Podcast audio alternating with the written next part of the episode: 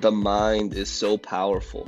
And the reason for this podcast is to help you think a little more, develop some philosophy, some disciplines, step into my world, and let's go.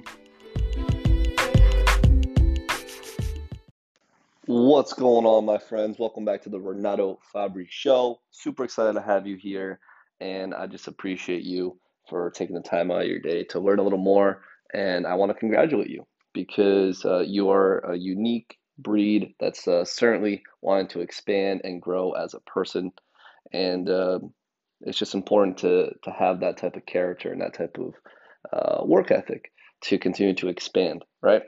So, what I want to talk a little bit today about is about biology and how this has a huge underlining uh, consequence to your success at a, at a much faster rate than most people might assume, right? Here's the biology aspect that's super vital, okay? Hydration. you are 70% water. Your brain is 84% water. Your eyes are 95%. Your lungs are somewhere around 75% water.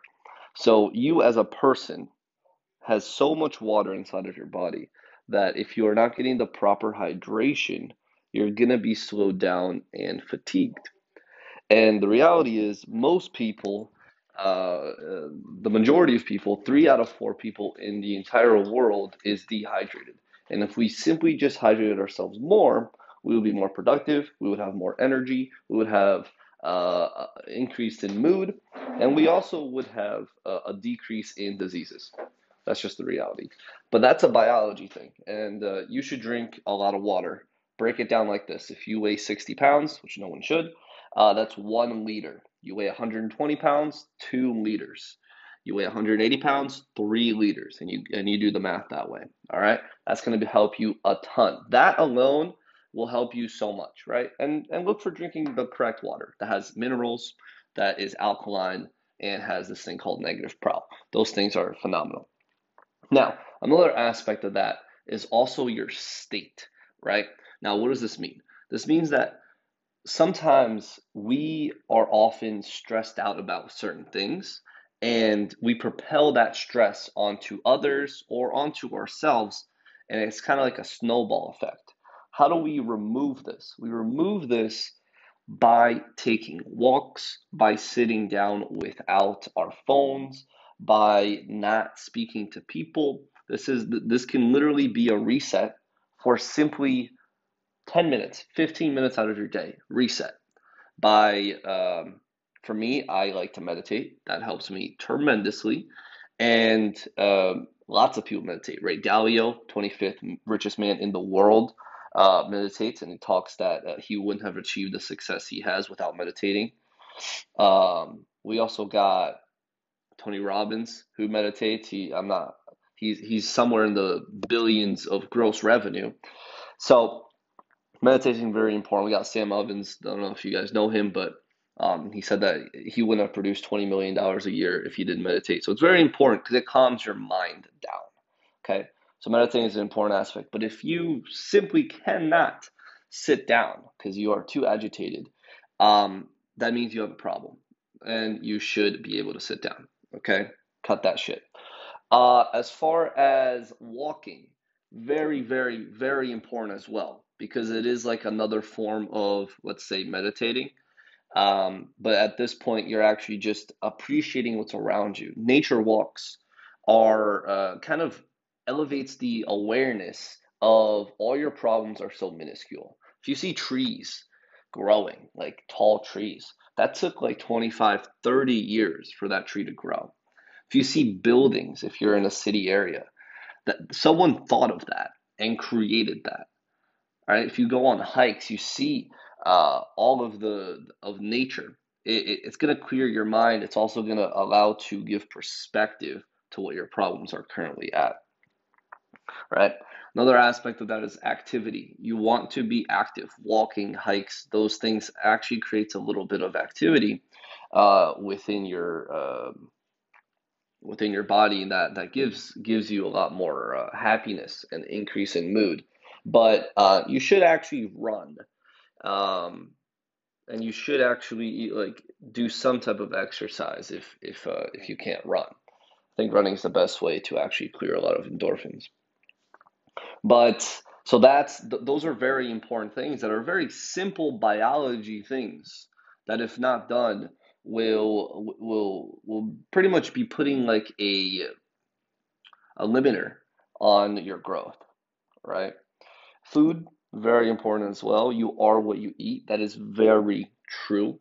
Okay, and and all these things uh, allows for me to have an excellent day because without uh, aligning my biology and my state and my pre- preparation, I, I I would be lost, right? Like we need a little roadmap, and these little things are little triggers that gives us the roadmap.